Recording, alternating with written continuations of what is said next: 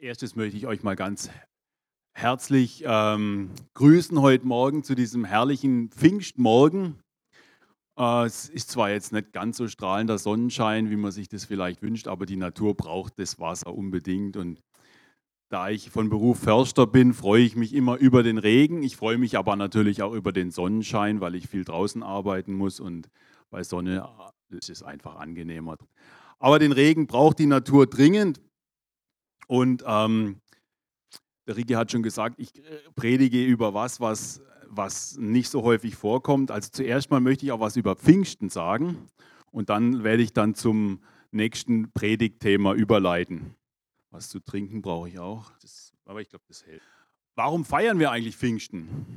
Ich meine, wir sind eine BFP-Gemeinde, gehören zum Bund freikirchlicher Pfingstgemeinden. Also euch brauche ich das nicht fragen. Aber wenn ich jetzt irgendwo in die Fußgängerzone gehe und da jemand fragt, ja, wir haben jetzt Feiertage, was bedeutet eigentlich Pfingsten, werde ich wahrscheinlich wenig äh, Antwort drauf bekommen. Ich meine, die Leute können mit Weihnachten in der Regel noch was anfangen, mit Christkind und so. Das ist eher noch so im, im allgemeinen äh, Bewusstsein. Mit Ostern vielleicht auch noch. Außer dem Osterhasen denkt man vielleicht auch noch an Jesus. Aber das ist dann schon ein bisschen weiter weg. Pfingsten ist schon ziemlich, äh, ja, kann eigentlich in unserer heutigen Gesellschaft niemand mehr was anfangen.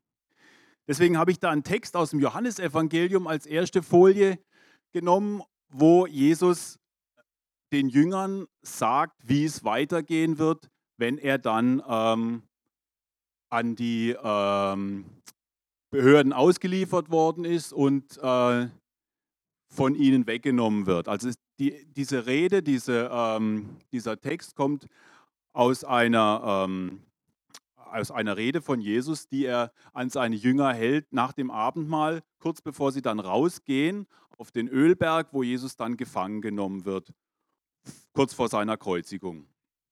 Und er sagt ihnen da, ich lese es gerade vor, wenn ihr mich liebt, werdet ihr meine Gebote befolgen. Und ich werde den Vater bitten, dass er euch an meiner Stelle einen anderen Beistand gibt, der für immer bei euch bleibt.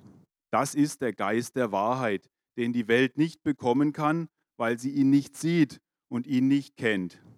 Aber ihr kennt ihn, denn er bleibt bei euch und wird in euch sein. Ich werde euch nicht allein und verwaist zurücklassen.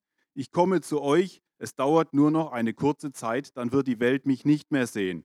Ihr aber werdet mich sehen. Und weil ich lebe, werdet auch ihr leben. Wenn dieser Tag kommt, werdet ihr erkennen, dass ich, meinem, dass ich in meinem Vater bin und ihr in mir seid und ich in euch. Also typisch Johannesevangelium, das ist alles ein bisschen verschachtelt und nicht so leicht zu verstehen. Ähm, worum geht es da? Es geht darum, dass Jesus sich quasi von den Jüngern verabschiedet. Er sagt, ich bin jetzt nur noch eine kurze Weile bei euch und dann ähm, wird die Welt mich nicht mehr sehen und dann wird was anders werden. Ja? Es wird was anders werden. Bisher war ich immer unter euch, ich war immer mit euch zusammen, ich konnte mit euch reden, ihr konntet mich anfassen. Ähm, ich war ein echtes Gegenüber. Aber das wird nicht mehr so sein. Wenn ich dann wiederkomme, nach meiner Auferstehung, dann werde ich nicht mehr der gleiche sein. Dann bin ich nicht mehr der, der ich jetzt bin. Aber für euch auch ein Unterschied. Es gibt für euch einen Unterschied, weil ihr eine neue Dimension erleben könnt in eurem Leben. Ihr könnt neu werden, ihr könnt ein neues Leben bekommen und zwar in mir. Ja, das ist jetzt ein bisschen kompliziert. Wie kann man ein neues Leben bekommen in Jesus? Das muss man so verstehen. Als Jesus am Kreuz gestorben ist, hat er uns quasi mitgenommen. Er ist für uns ans Kreuz gegangen, um für uns dort zu sterben. Und weil er für uns gestorben ist, können wir das für uns annehmen, können mit ihm zusammen sterben und mit ihm zusammen wieder auferstehen. Das ist nicht leicht zu verstehen. Ich denke, man muss das auch gar nicht verstehen. Man muss es erleben. Ja? Wenn jemand das erlebt hat, dass er ein neuer Mensch geworden ist in Jesus Christus, dann braucht er das auch nicht vom Verstand her kapieren. Dann weiß er, ich bin ein neuer Mensch. Ich habe das erlebt. Ich bin tatsächlich ein neuer Mensch. Der alte Mensch, der ich früher war, der ist mit Jesus am Kreuz gestorben. Und weil ich das weiß, lasse ich mich taufen. Und das habe ich vor 22 Jahren, letzten Samstag vor 22 Jahren, habe ich das gemacht. Und seitdem weiß ich, ich bin eine neue Schöpfung in Jesus Christus. Ich lebe nicht mehr ich selber für mich, sondern ich lebe als neuer Mensch in Christus. Ja? Also ich sage sag das so, weil ich das so erfahren habe, ja? nicht weil ich das verstanden habe. Ein Baby weiß ja auch nicht, wie Leben funktioniert und trotzdem lebt es und zwar recht gut. Habt ihr das kapiert? Ja? Es geht nicht darum, dass wir genau verstehen, was da passiert am Kreuz und mit uns, sondern wir, wir müssen es erfahren. Wir müssen das neue Leben erfahren. Und darum geht es an Pfingsten. So, das ist der Kern von Pfingsten. Wie wird aus dieser Tatsache, dass ich ein neuer Mensch bin in Christus, es ist eine Tatsache, weil es vor 2000 Jahren am Kreuz passiert ist und Jesus und Gott uns das garantiert, wie wird aus dieser Tatsache Realität? Das ist die entscheidende Frage für unser Leben. Wie wird das, was Jesus am Kreuz für uns getan hat, wie wird es in unserem Leben Wirklichkeit? Und deswegen heißt der Geist auch Geist der Wahrheit, Geist der Wirklichkeit. Wo ist Jesus jetzt? Was meint ihr? Er sitzt auf dem Thron neben seinem Vater. Also er ist auf alle Fälle beim Vater. War er vorher nicht beim Vater, als er hier auf der Erde war? Nicht physisch, ja, aber er war auch beim Vater. Er war ständig mit dem Vater in Verbindung. Und wo war der Heilige Geist? Also wir müssen uns, können uns das jetzt nicht so vorstellen wie eine Firma, wo der Firmeninhaber Gott Vater ist, der irgendwo im Hintergrund über allem schwebt, so wie die Albrecht-Brüder bei Aldi, die haben sich auch nie gezeigt. Die hatten Geschäftsführer, die haben sich um alles gekümmert. Ähm, dieser Geschäftsführer wäre dann in dem Fall Jesus, den, der zeigt sich seiner Belegschaft und ja, kümmert sich um alles, hat die Prokura, hat die volle äh, Vollmacht von seinem Vater bekommen. Und dann gibt es noch den Heiligen Geist. Und der Heilige Geist ist sowas wie ein Personalchef. Der kümmert sich darum, dass die Leute einen anständigen Job machen, dass sie richtig eingesetzt werden, dass ihre Begabung auch richtig gut äh, einbringen können. Und wenn sie noch nicht so richtig gut fit in ihrem Geschäft sind, dann werden sie entsprechend ausgebildet, kümmert sich um das Fortbildungsprogramm, sodass die Leute dann äh, einen guten Job machen können. So stellen wir uns das gemeinhin vor im Reich Gottes, aber so ist es nicht. Ja? Es ist keine Firma und ähm, Gott ist tatsächlich nicht irgendwie drei verschiedene Personen, die so für sich irgendwas machen, sondern Gott ist eine Einheit, eine absolute Einheit. Drei Personen, eine Einheit. Ist wieder was, was man nicht verstehen muss. Ja? Ich will euch auch nicht die Dreieinigkeit erklären. Ich kann es gar nicht. Aber es ist so, dass die so eins sind, die sind so eins, da geht nicht mal eine Messerklinge dazwischen. Ja? Die machen alles gemeinsam, die sind sich in jeder Hinsicht einig, aber Gott ist einfach Gemeinschaft. Das ist sein Wesen. Das gehört zu seinem Wesen dazu. Er ist Gemeinschaft, ja? Und das ist ein ganz, ganz wichtiger Punkt. Die Moslems sagen, ihr habt drei Götter, das ist alles Quatsch, es gibt bloß einen Gott. Nein, wir haben nicht drei Götter, wir haben einen Gott. Aber dieser Gott ist Gemeinschaft. Das ist ein ganz, ganz wichtiger Punkt. So, welche Rolle hat jetzt der Heilige Geist? Jesus sagt, wir kriegen den Geist der Wahrheit. Der kommt sozusagen als Beistand zu uns, um uns zu helfen. Wo, wobei soll er uns helfen? Das ist jetzt äh, das Thema heute. Er soll uns dabei helfen, dass aus der Tatsache, dass wir Kinder Gottes sind, Realität wird. Das heißt, wir sollen das nicht nur vom Kopf her verstehen, so, so, so, so ein Gedankengebäude, wie viele Religionen das so haben, so eine Weltanschauung, wo man dann weiß, ja, so und so funktioniert die Welt und theoretisch habe ich es kapiert und äh, ist alles gut, ja. Nee, nee, so ist es nicht gemeint. Gott will, dass wir es nicht im Kopf kapieren, sondern dass wir es tun, dass wir Kinder Gottes sind, ja, dass wir das leben, dass wir das aus unserem Innersten raus sind, dass wir gar nicht anders können, ja, dass wir, dass wir diese Realität erfahren. Es geht im Christentum nicht um irgendwelche auswendig gelernten Dinge, ja, es geht darum, dass man Dinge erfährt, dass man mit Gott Sachen erlebt, dass man, dass man erlebt, was es bedeutet, Kind Gottes zu sein und in dieser Gemeinschaft mit Gott zu sein. Was der Bob vorhin schon gesagt hat. Es geht um Gemeinschaft. Der Heilige Geist ähm, wird da als, als Helfer beschrieben. Also der soll uns unterstützen auf diesem Weg von den Tatsachen zur Realität. Mit den Tatsachen und der Realität, ich will das einfach mal an einem Beispiel so ähm, kurz erläutern. Dass ich Deutscher bin, ist eine Tatsache. Ja? Stehe hier vor euch, ähm, rede mit euch Deutsch, ich äh, wohne hier in Deutschland, ich arbeite hier in Deutschland. Aber das ist nicht ausschlaggebend. Die Tatsache, dass ich Deutscher bin, kommt nicht daher, dass ich Deutsch spreche. Das könnten andere aus, können Elsässer auch oder ein Schweizer, die können zum Teil besser als ich Deutsch und ihr würdet den Unterschied vielleicht gar nicht merken. Aber den Tatsachen nach sind sie Schweizer und Elsässer. Ich bin der Tatsache nach Deutscher. Warum? Weil meine Eltern Deutsche sind. Meine Mutter ist Deutsche, mein Vater ist Deutscher, deswegen bin ich Deutscher. Da kann ich gar nichts dafür. Ich habe mir das nicht ausgesucht, ähm, ich habe mich da nicht drum beworben, ich bin es von Geburt an. Gesetzt den Fall, meine Eltern wären jetzt direkt nach meiner Geburt nach Neuseeland gezogen, hätten sich gedacht, wir wandern aus, Deutschland ist nicht so schön, wir wollen uns da ganz anpassen, wir reden nur noch Englisch. Ich wäre in einen neuseeländischen Kindergarten, in eine neuseeländische Schule gegangen, hätte da meine Ausbildung gemacht und irgendwann hätten mir meine Eltern gesagt, du, wir sind keine Neuseeländer, wir sind eigentlich Deutsche. Und wenn du willst, kannst du nach Deutschland gehen. Du bist Deutscher, weil du äh, einen deutschen Pass hast. Wir sind Deutsche, deswegen bist du auch Deutscher. Okay, die Tatsache, dass ich Deutscher bin, macht mich noch nicht zu einem Deutschen, stimmt's? Ich habe zwar deutsche Eltern, ich habe einen deutschen Pass, aber ich bin in Neuseeland aufgewachsen.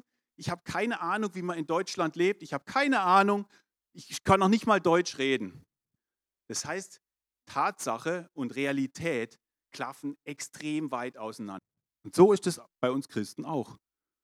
Wenn jemand Christ wird, heißt es noch lang nicht, dass er der Realität nach Christ ist. Er ist es der Tatsache nach. Er ist es, weil Gott das so will, weil Gott das so beschlossen hat, dass alle, die an seinen Sohn glauben, zu ihm gehören, dass alle, die sich dazu, dafür entscheiden, mit Jesus am Kreuz zu sterben und mit ihm wieder aufzustehen, dass die zu ihm gehören. Das ist eine Tatsache. Da kann ich nichts dran ändern. Aber dass es Realität wird in meinem Leben, dazu braucht es den Heiligen Geist. Ja, und wenn man irgendwo hin will, dann muss man wissen, wohin, ja? Und man muss auch wissen, wo man herkommt, ja? Sonst weiß man auch gar nicht, wie man laufen soll. Ja? Wo kommen wir her? Wo hat uns Jesus aufgegabelt, sozusagen?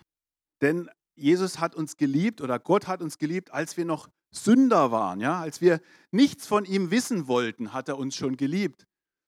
Gott hat nicht darauf gewartet, dass der Christoph Stamm irgendwann sagt, oh, das mit Gott wäre eine tolle Sache und irgendwie stelle ich mir das ganz toll vor und ich mache mich auf den Weg.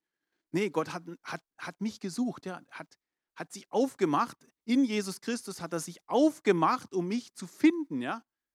Wir denken da ganz anders manchmal. Wir denken, ja, das ist ja mein Verdienst oder so, ich habe mich ja auch irgendwie angestrengt, aber es ist gar nicht mein Verdienst. Gott hat sich angestrengt, um uns, hat sich unglaublich angestrengt. Alles gegeben, um uns zu finden, ja. Das ist das, das Geheimnis dabei. Das ist das Geheimnis von Gottes Liebe. Ja?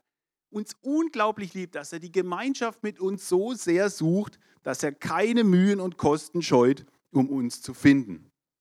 Ja, und mich hat er auch gefunden. Ich habe es ihm sicher nicht einfach gemacht und ich bin jetzt auch schon 22 Jahre dabei auf dem Weg zum Ziel. Wenn wir jetzt das Ziel, das wollen wir uns gleich anschauen, wo kommen wir her? Ja? Was ist unser Hintergrund? Das ist ja eigentlich auch interessant wo muss der Heilige Geist uns abholen? Ja? Was hat der Heilige Geist alles zu tun, ja, damit er uns ans Ziel bringt? Und da ähm, möchte ich einfach mal so kurz ähm, einen, einen Blick drauf werfen, wie sieht es in unserem Land eigentlich aus? Wie sieht die Wirklichkeit in der westlichen Welt aus? meine, ja, das heißt immer so, wir sind in Gesellschaft und so und äh, wir sind ja alle irgendwie doch Christen, viele sind ja getauft, ähm, haben mit Christentum aber gar nicht so viel am Hut. Ja, wie, wie ist es eigentlich? Wie, wie, christlich ist unsere Gesellschaft? Und da ähm, habe ich einen ganz interessanten Beitrag gehört im Deutschlandradio vor ein paar Wochen. Da ging es um ein Kinderbuch, das wurde da prämiert oder irgendwie preisgekrönt, weil es so toll war. Und da ging es um auch um ein Problem, was ja jeder Mensch hat. Irgendwann müssen wir sterben und wir wissen nicht, ja, irgendwie ist es unangenehm, ja, wir haben das nicht im Griff. Wir können da nicht irgendwie drüber verfügen, wann wir sterben. Und äh, mit diesem Problem setzen sich alle Menschen zu allen Zeiten auseinander. Und auch dieses Kinderbuch, und da ging es darum, die Oma muss sterben, die liegt im Sterben und es ist wohl keine ähm, gute Prognose mehr zu erwarten. Die kleine Tochter, die arbeitet mit ihrer Mutter im Garten und sie setzen so den Komposthaufen um und fragt die Kleine dann zur Mama, du, was passiert denn mit unserer Oma, wenn die gestorben ist? Sagt die Mama, ja gut, die wird dann begraben und dann, dann wird die wieder zu, zu Erde, zu Humus. Sagt die Kleine, ja, ja so wie dieser Kompost, mit dem wir da gerade umsetzen und im Garten verteilen. Ja, ja, so ähnlich, genau. Und dann ähm, wird aus dem Kompost wird wieder was Neues. Da wachsen dann wieder Erbsen draus, die wir dann da in dem Kompost, in der Komposterde einsehen. Und dann sagt die Kleine, ja, dann können wir unsere Oma ja Oma Erbse nennen.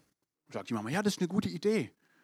Und dann ähm, hieß, heißt das Buch heißt tatsächlich Oma Erbse, weil die ähm, Autoren dann gedacht haben, ja, das hilft dem Kind, mit dem Tod der Oma klarzukommen. Das hilft dem Kind, wenn es sich darüber nachdenkt und sagt, ja, aus unserer Oma wird dann wieder eine Erbse, ja, oder wird dann im Garten wird Humus draus und dann wird wieder, kommt da wieder was Neues draus. Und daran sehen wir an dieser Geschichte und dass das im Deutschlandfunk kommt, ja, das ist ja nicht irgendein Sender, sondern das ist der Staatssender in Deutschland. Daraus sehen wir, dass wir nicht christlich ticken in unserem Land, sondern wir denken im Grunde, der Mensch ist so eine Art Naturprodukt, ja. Ähm, und ähm, das Leben ist im Grunde sinnlos, ja. Wir leben wie die Tiere. Viele Menschen tun das ja. Man sieht es ja. Es wird immer tierischer das Leben auf dieser Erde. Aber irgendwo ist doch im Menschen so ein, so ein Bedürfnis danach, nach einem Sinn, ja. Es muss doch irgendwie einen Sinn geben. Der Mensch sucht danach. Und aus diesem Sinnsuchen hat der Mensch Gott erfunden. Das ist so die, die, die Lehre, ja, die offizielle Lehre in unserer Gesellschaft. Der Mensch hat Gott erfunden, damit sein Leben einen Sinn bekommt. Deswegen ist das Gottesbild im Grunde eine, kulturelle Errungenschaft. Gott existiert nicht wirklich. Gott existiert nur in unserem Kopf. Unser Gottesbild ist eine kulturelle Errungenschaft und deswegen kann man auch nicht sagen, die eine Religion hat Recht und die andere Religion hat Unrecht, sondern alle haben irgendwie recht, weil das Gottesbild ja dann abhängig ist von der jeweiligen Kultur. Das ist die offizielle Meinung in unserem Land. So wird auch, die wird auch offiziell so vertreten. Es das heißt auch äh, mittlerweile transreligiös soll man sein. Das heißt, ähm, man soll im Grunde alle Religionen irgendwo in einen Topf schmeißen, weil alle ja irgendwo recht haben. Von ihrer Kultur aus gesehen muss man das dann ja auch so äh, akzeptieren. Also Gott ist im Grunde tot, ja. Gott ist deswegen tot, weil er uns nichts zu sagen hat, ja, weil wir uns nicht nach ihm richten. Er kommt in unserem Leben eigentlich nicht wirklich vor. Wir machen uns Gott selber mit unserer Ideologie, ja. Gott ist tot, ja. In unserer Gesellschaft ist Gott tot. Wir sind gottlos, ja. Gott kommt in unserem Leben eigentlich nicht wirklich vor.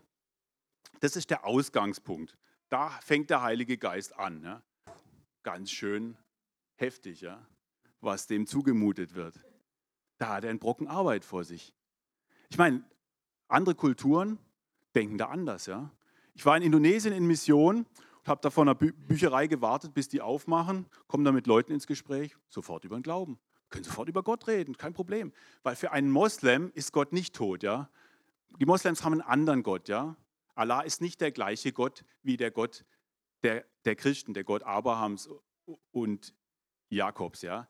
Aber Gott existiert für den Moslem. Er ist über der Schöpfung.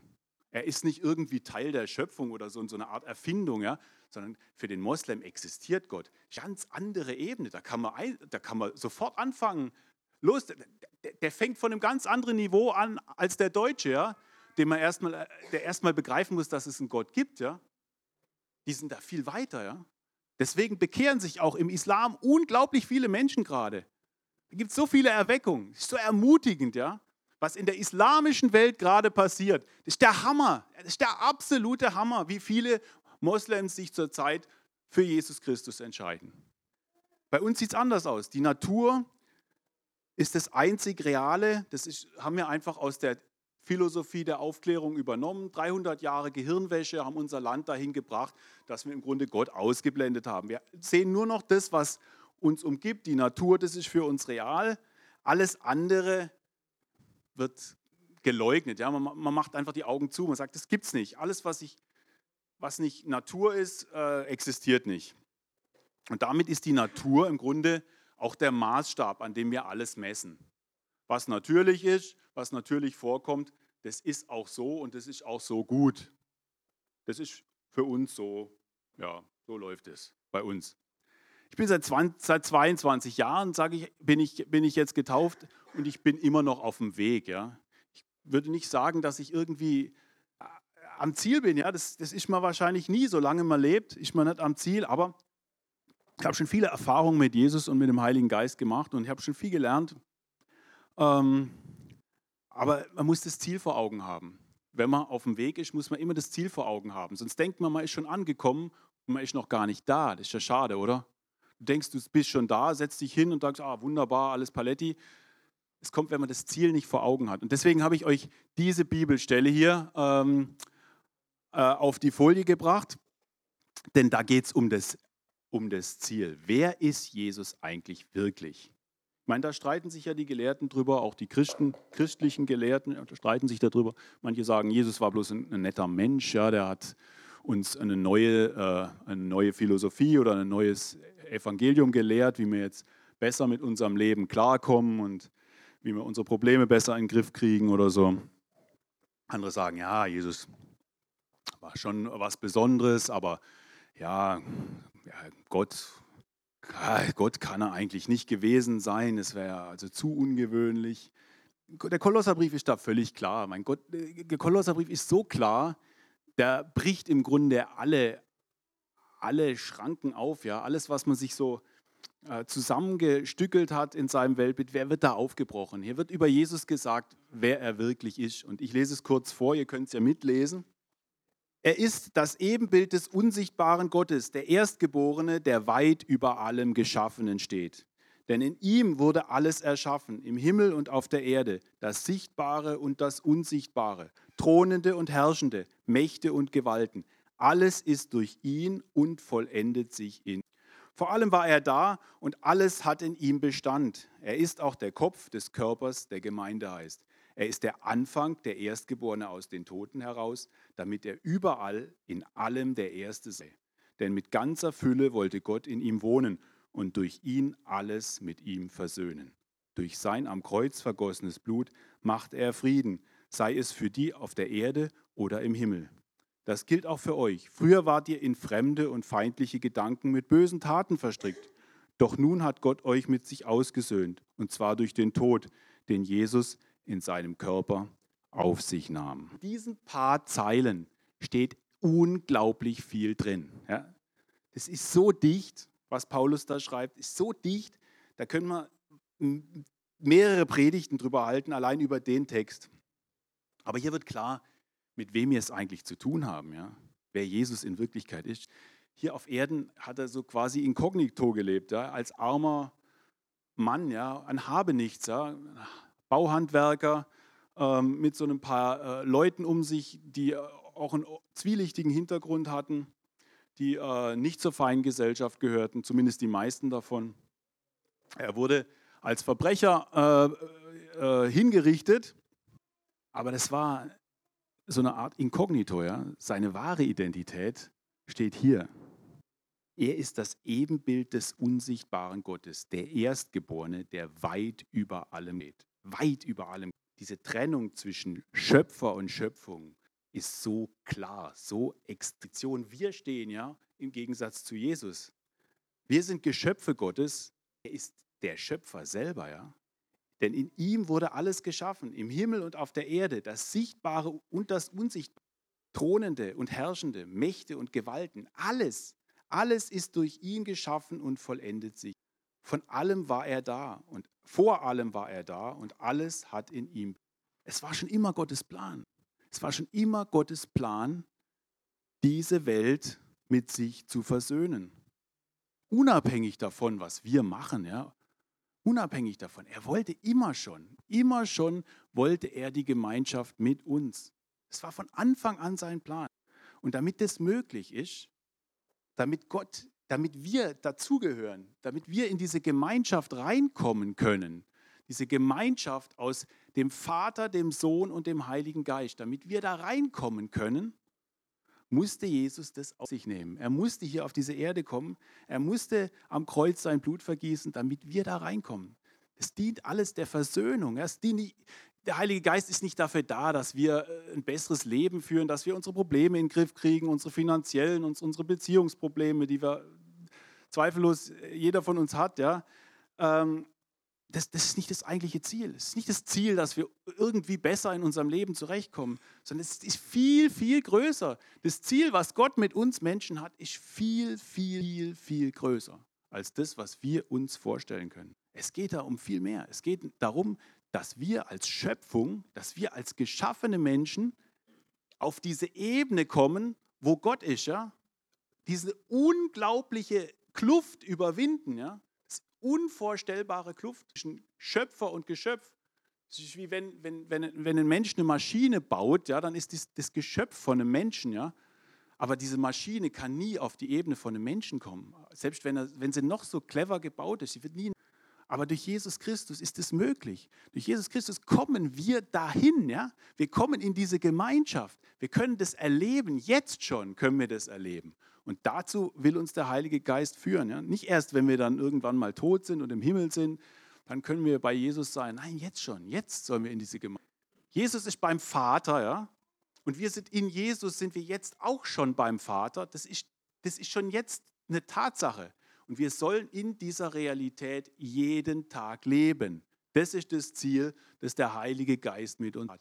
Das ist das Ziel, ja. Es geht nicht darum, kann ich ein bisschen besser in meinem Leben zurechtkommen? Kriege ich es besser hin? Kriege ich, werden meine, meine, meine Rückenschmerzen geheilt? Ja, das ist alles wichtig, ja. Aber das eigentliche Ziel ist, komme ich in diese Gemeinschaft? Komme ich in diese Gemeinschaft mit Gott? Das ist, das ist der Hammer, das ist ein Angebot, das ist unvorstellbar, ja.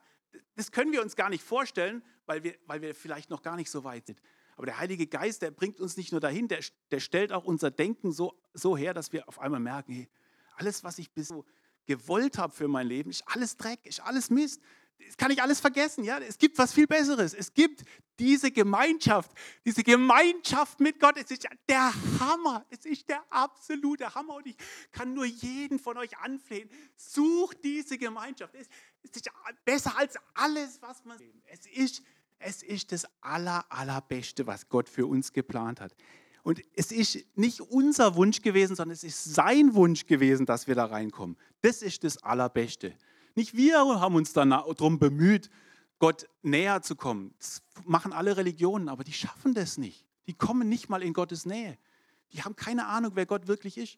Weil Gott zu uns gekommen ist, wissen wir, wer er ist. Nicht, weil wir uns aufgemacht haben, um ihn zu suchen. Das ist die Wahrheit des christlichen Glaubens. Deswegen ist Christentum keine Religion. Ja? Versöhnung auf einer komplett umfassenden Basis. Ja? Alles will Gott mit sich versöhnen. Alles, alles will er wieder her. Es ist seine Schöpfung. Die Schöpfung, alles, die Natur, alles gehört ihm. Holt sich das wieder zurück.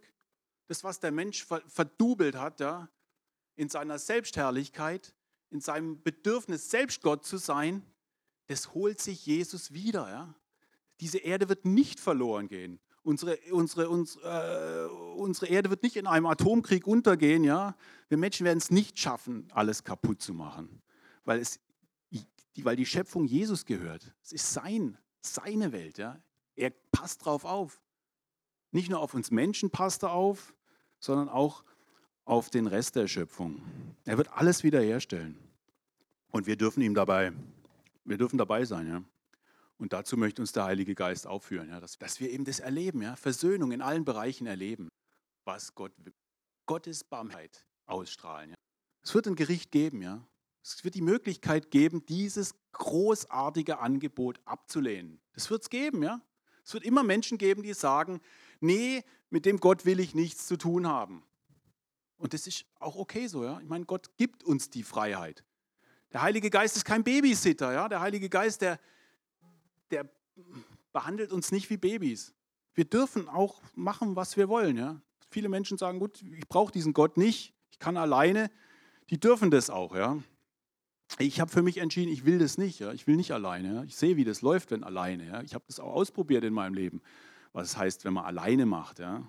Es gibt äh, viel, viel, viel, viel Mist dabei. Ja? Der Heilige Geist ist kein Babysitter, das ist kein Selbstläufer. Wir haben da durchaus auch einen, einen, mit einen Beitrag zu leisten. Wenn wir auf das Ziel zugehen, dann ist es nicht so wie im Fahrstuhl, dass wir da hochfahren, so äh, ja, mit ungebremstem Schwung, sondern wir haben dann Einfluss drauf. Ja? Wir haben echt einen Einfluss drauf, wie, wie schnell wir vorwärts kommen. Klar, die Tatsachen, die sind gesetzt. Wenn sich jemand für Jesus entschieden hat, gesagt hat, ja Jesus, ich nehme das Opfer von dir an, ich will ein neuer Mensch werden, dann ist das Fakt, ja. Dann ist er gerettet, ja. Aber wie diese Tatsache im Leben eines einzelnen Menschen Realität wird, das steht auf einem ganz anderen. Da haben wir durchaus was beizutragen ja, zu diesem Prozess. Also wenn jemand am Sonntag nur in die Kirche geht und hier diese halbe Stunde oder Stunde sich die Predigt anhört und den ganzen Rest der Woche sich das Unterhaltungsprogramm dieser Welt reinzieht, und zwar stundenlang jeden Tag, dann garantiere ich mit fast hundertprozentiger Sicherheit, er wird nicht vorwärts kommen. Auf keinen Fall. Er kommt nicht vorwärts.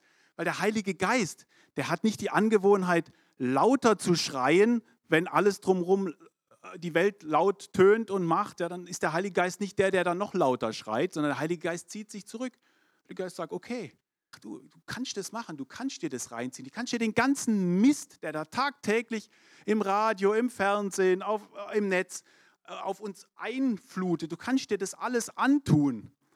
Ich bin da nicht dabei, das ist nicht mein Programm. Wenn das Evangelium nur am Sonntag in, in unser Herz kommt, dann garantiere ich, wird nicht viel passieren. Es wird nicht viel passieren. Die Früchte bleiben aus. Ja? Die Tatsachen werden nicht zur Realität. Paulus sagt, die, unser Leib, unser Körper ist der Tempel des Heiligen Geistes. Was meint er damit? Paulus hat ein, ein, ein, ein klares Verständnis darüber, was der Tempel ist. Ja? Er war Jude, er war gläubiger Jude.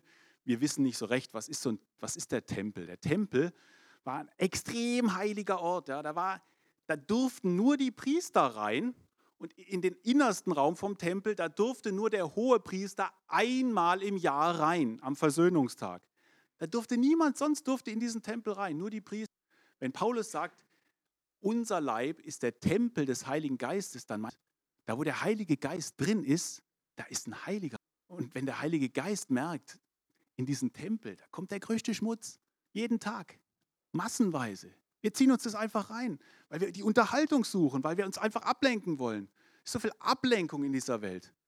Dann sagt sich der Heilige Geist, okay, anscheinend ist dir die Welt doch wichtiger als das Evangelium. Anscheinend findest du es alles viel spaßiger oder viel unterhaltsamer. Ja klar, kannst das machen, aber dann ohne mich. Und dann zieht sich der Heilige Geist zurück, betrüben, ja, und diesen Tempel nicht beschmutzen. Und mit was für einer Selbstwert kommt äh, kommen da die schlimmsten Sachen. Ja? Wir können uns das alles antun, ja? aber wir sollen es lieber nicht machen. Ja? Es ist nicht gut. Ja? Es ist wirklich nicht gut für uns.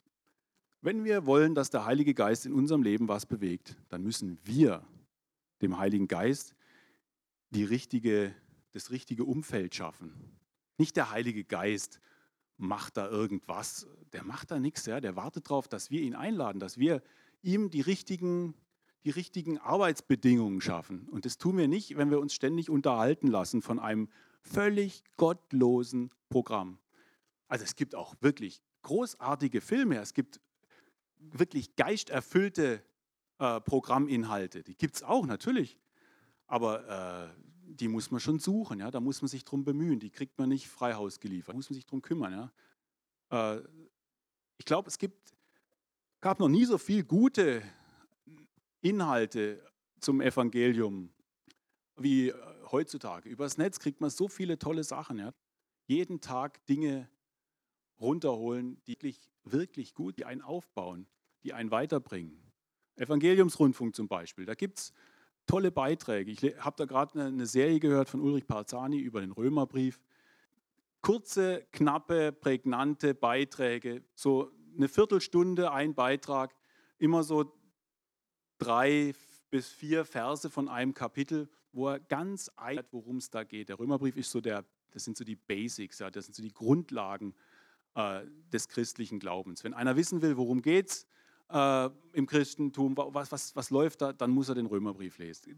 Solche Sachen, die gibt es in vieler Form. Es gibt so viele Bibelkommentare. Niemand muss sich morgens früh vom Frühstück hinsetzen, eine Stunde stille Zeit machen und die Bibel lesen, allein für sich im stillen Kämmerlein, möglichst noch irgendeine eine unverständliche Übersetzung, Luther anno 1650 oder so. Es muss niemand mehr machen heute. Ja? Das ist, ist nicht nötig. Ja? Es gibt so viele tolle Möglichkeiten, sich jeden Tag aufzubauen im Heiligen Geist durch das Evangelium. Und es ist nun mal der beste Weg. Die Bibel ist nun mal der beste Weg, um was über Jesus zu erfahren. Es gibt nicht viel.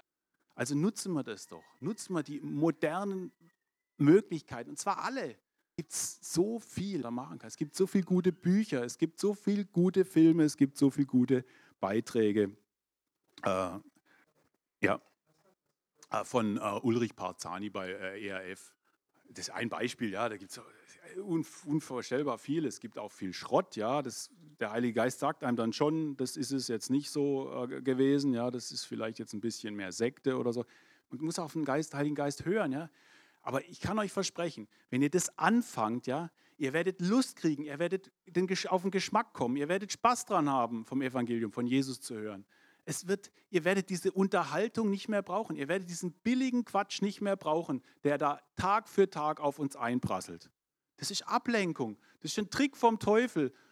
Wenn er, wenn er, wenn er Leute schon nicht davon abhalten kann, zu Jesus zu kommen, dann kann er sie wenigstens davon abhalten, Frucht zu bringen. Ja? Dann, dann macht er sie irgendwie, stellt er sie kalt. Und das macht er durch, durch diese ganze Unterhaltungskultur. Ja? Unsere Gesellschaft unterhält sich zu Tode. Das ist die Wirklichkeit in uns. Wir unterhalten uns zu Tode. Ich möchte jetzt hier schon zum Ende kommen. Ich möchte aber noch beten am Schluss und ich möchte einfach danken, Gott danken, Jesus danken für dieses großartige, dieses großartige durch Jesus Christus und den Heiligen Geist. Herr, danke, danke, danke, dass wir das erleben dürfen, was es heißt, neues Leben zu bekommen, dass wir das nicht irgendwie theoretisch bloß kapieren oder äh, erfahren, sondern dass wir erleben dürfen durch den Heiligen Geist. danke, Heiliger Geist, danke dafür. Ich möchte dich bitten, Herr Jesus, hilf du einfach, hilf du uns, dass wir uns nicht ablenken lassen, dass wir uns einfach freuen dürfen auf das, was du für uns vorbereitet hast, jeden Tag an Auferbauung, an Ermutigung, Herr, dass wir uns nicht an dem, an dem an dem Schlechten erfreuen müssen, weil wir nicht wissen, wie wir an das Gute rankommen. Das ist so schade, das ist so traurig, ja, dass wir einfach, einfach die falsche Wahl treffen aus purer Dummheit, ja, aus purer Ignoranz, ja, weil wir einfach nicht wissen, wie, wie wir an die, an die wahre, an das wahre lebendige Wasser rankommen. Herr Jesus, hilf uns du dabei, dass wir neue Lust kriegen, neuen neue Freude an deinem äh, Evangelium, an deinem Wort, an der frohen Botschaft und dass wir echt froh werden, ne? dass wir froh werden, dass wir in versöhnten Beziehungen dürfen, nicht nur mit dir, sondern auch mit unseren Mitmenschen, mit unserer Schöpfung, mit allem, was, was da in unserer Welt zu Bruch geht, dürfen wir äh, Versöhnung erleben und wir dürfen da Versöhnung reinbringen und ich, dafür danke ich dir, dass du das machst durch. Amen.